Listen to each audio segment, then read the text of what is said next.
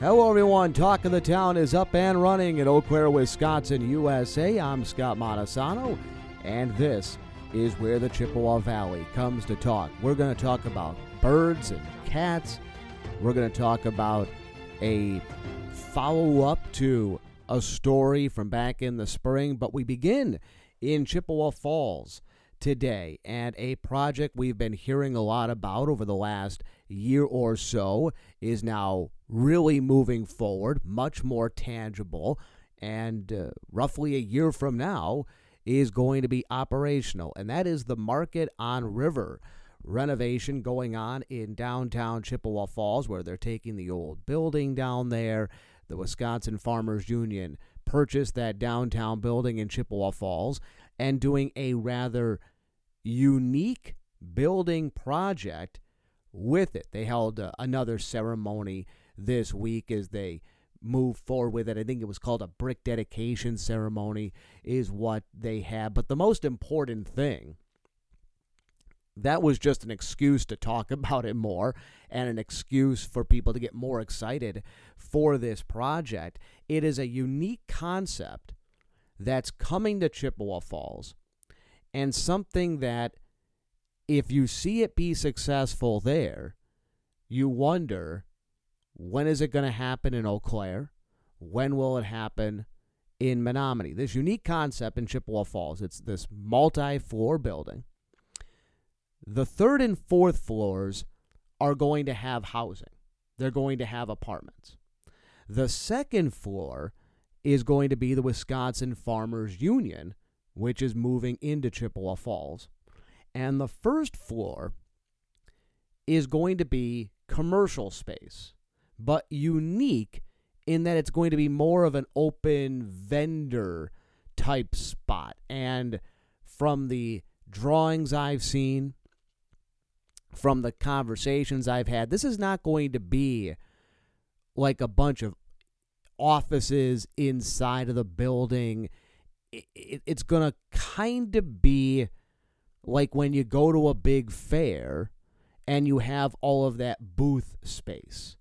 That's what it's going to, to be like. It's going to be various vendor booths, a little bit more of a permanent feel to it. This is not going to be the pop up tents of a farmer's market or the pop up tents of a craft fair but it's not going to ne- it's not going to be like a mall either where you have the very permanent setups as well. So this is a unique thing that I really think we're not all going to have a true feel for what it is until it opens, but it's something that in theory on paper looks like it's going to be a tremendous success. I'm excited to see how that first floor goes because it's not traditional commercial space.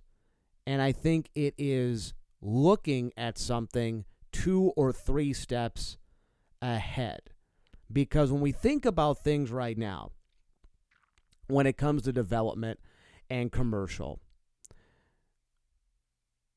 a lot of things changed or expedited. Change was already happened, but a lot of things were expedited with the pandemic. And that included the quote unquote entre- entrepreneurial spirit. Now, there are a number of businesses where people are starting up a business and they need a true storefront, if you will. If you're opening up a, a bar and grill or you want to open up XYZ business that's going to have to have a storefront, absolutely. But there's also a number of people that have opened up something that is kind of in between. That they don't necessarily need a big storefront, but they also need something in order to have a direct connection to the customer base. And that is where this comes comes in. It's going to be a less expensive avenue for people as opposed to having to go all in on renting out a more permanent space. Now, uh, let's put it this way you know, you look at people going into, say, this this Wisconsin Farmers Union building and being in one of the vendor spaces. if you will. The cost is going to be much less than if they had to rent out their own building, and the cost analysis is going to work out much better. Plus, here's the thing you go and you buy or rent out a commercial space somewhere, you're paying for XYZ visibility. And many times you yourself are the only draw to whatever it is. Here, if you're inside of this marketplace, there is a marketing co op aspect that happens. You're automatically in a spot that very likely is going to have traffic. People are going to come for one business, then maybe they'll see yours. It's got the element of the mall like that. It's got the element of what downtowns were, used to be, and are trying to be again. So I love the concept, love the idea. We'll see if it works out. We've noted on this program the last four years the amount of visible open commercial space in, say, the city of Eau Claire. That's a little disappointing. And I know the studies keep coming out that commercial space is limited in Eau Claire and all of that. But at the same time, we have some very visible commercial space that is open. Haymarket Square, for instance. Uh, I forget what the name of the Gold Ridge complex is, but right there off of Hastings. A lot of spots that have been empty for too long. And maybe some thinking outside the box is not a bad idea. The the days in which you you still need there's still a need for businesses and companies and what have you to have a commercial space. But it's not the same as it was 10, 15 years ago. Most notably, something like insurance, most notably, things like insurance companies or wealth management you know, people, you know, financial advisors, and things like that. I could see them more and more really downsizing out of offices that they are in. There's a little bit of a show that goes on with places like that. I know the, the, the wealth management people that I use. They've got a very lovely office in a, in a lovely building in town and the office when you walk in there's got a little Keurig maker. Not that that when you go there you're gonna make your own cup of coffee, but it's there. It's got a big TV that it has. It's got the big high desk for the receptionist. A lot of times I've been there though. There isn't a receptionist there. You know, very clean, sleek walls and recessed lighting and and wall to wall high traffic carpeting and it just looks high end. They're putting on a show for you. But as time goes on, and especially as people don't have to go to offices as much to get information, and as much as the sizzle isn't as important to people, you're going to see places downsize considerably if they're able to get away with it. So, are you able to think of different ways to utilize what you would consider to be commercial space. So I like this idea. We'll see how it works out with the Wisconsin Farmers Union. We've seen some of the companies that are going or some of the people that are going to be inside of there. And part of this is also going to be the food hall concept. They they don't want to use the term food court necessarily like the like the malls because there's it's not going to be as permanent but not it's not going to be as permanent structures as the mall but at the same time it's going to it's not going to be, again, like a, a, farmer's market. So we'll see how that works out. Uh, a person brought up about three years ago, I was talking to them, and they were somebody that was tied in with Haymarket Square. And they had mentioned the idea of a food hall at Haymarket Square. And I wonder if that, I wondered, especially now that uh, Foxconn's out of the picture and all that, you look at that area, you look at that big empty space right there, right next to the Pablo Center. Imagine if you had various food options inside of there. Just imagine that. Imagine if that was a spot just to go hang out. Then think of the part. oh, I'm already I'm already thinking what it could be. Oh, unbelievable. Speaking of the city of Eau Claire, City of Eau Claire had uh, city council meetings earlier this week. There was nothing really contentious or, or big with that. uh, that we had noted going in, but a little something popped up this week. Now, the City Council approved a new 15 year agreement with the Humane Society to take care of stray animals. Something that was reminded to all of us a, a role the Humane Society plays when back a few months ago, the city's commitment to the renovation and the new building at the Humane Society magically disappeared from being previously, you know, a verbal agreement, then it disappeared from the budget, and then they had to fight to get it back. And, you know, that's a whole other thing, and that goes into our conversations with Stephanie Hirsch, the city manager of the city of Eau Claire, some of the shenanigans that goes on. And we talked about that during the summer, and there, there, there's some legitimacy to maybe we can't afford to give as much as we were, but this isn't how you'd go about doing uh, all that. Regardless, we, we were reminded the role – the Humane Society plays in the area. And it's not just to go on the local TV stations once in a while with animals and say, come adopt these. So they had to sign a new 15 year agreement or a new agreement for the stray animals, and they signed one earlier this week. The partnership, by the way, dates back all the way to 1986. The vote was 9 to 1. And you go, 9 to 1? Why wasn't it 10-0? I mean, at 9 to 1, you know, Josh Miller was the lone holdout. And it came out earlier this week and the reason Josh Miller voted no was not to block the agreement in totality, but he wanted to extend a conversation that came up on Monday night. An issue came up during Monday's public hearing, one of the rare times where the public hearing has has gotten some attention recently. Steve Bechtel, Steve Bechtel spoke at Monday's public hearing and he spoke to concerns. Uh, he is a ornithesiologist. Is that the is that the right term? Ornithesiologist, Orno, ornithological. He's a, he's a bird lover. He's a bird lover. Steve Bechtel's a bird lover. Likes to do bird watching. It's a pastime of his. It's a pastime for many bird watching, and he spoke to concerns about barn cats and feral cats in the area harming the bird population, cites free roaming cats being the number one reason for a declining bird population, something that all of us of at least say the age 35 and up should be very familiar with. Sylvester was always going after Tweety Bird birds and cats do not get along. Birds go after, uh, uh, cats go after birds, and the cat usually wins that competition. The huma- so Steve Bechtel spoke about this concern. There's all these cats in the area; they're harming the bird population.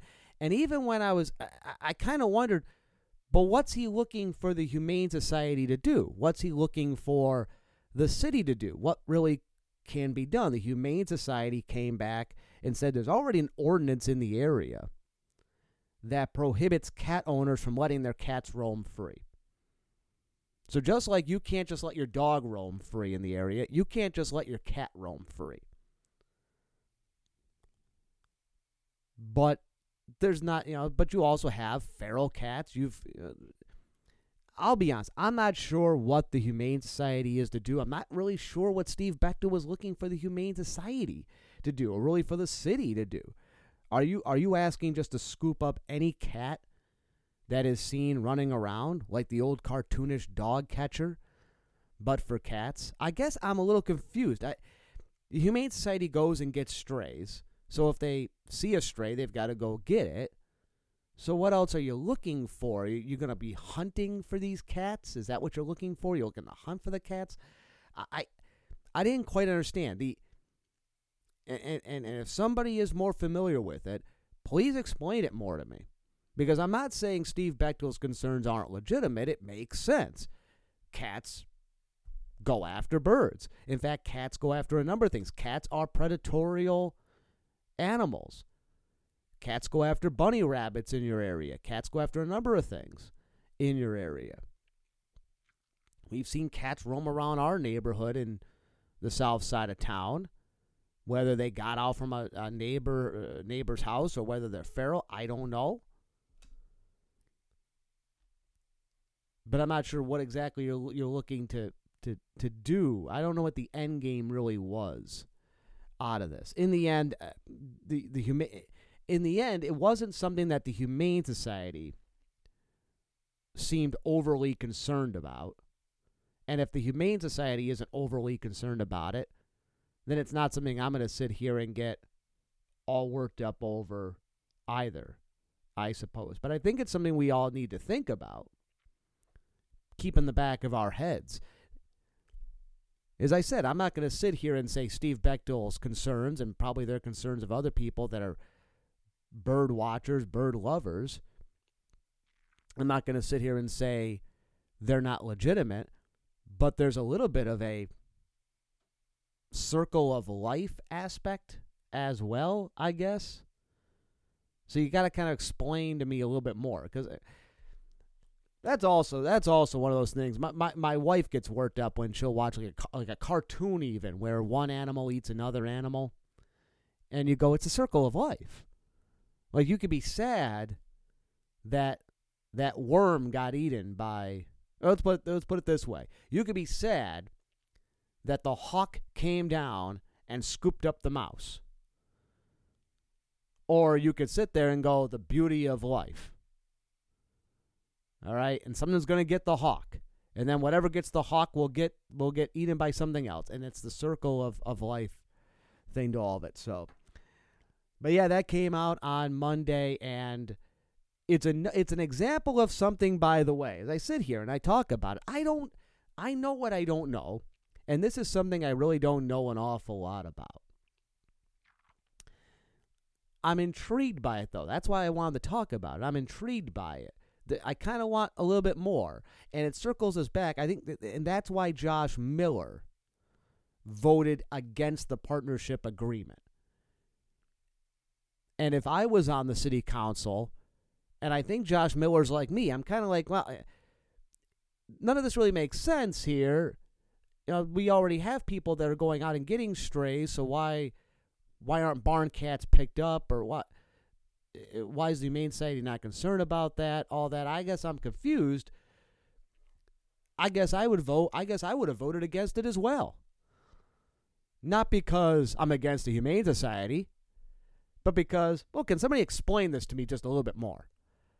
Can somebody explain this to me just a little bit more? Something, there's a piece of this that seems to be missing.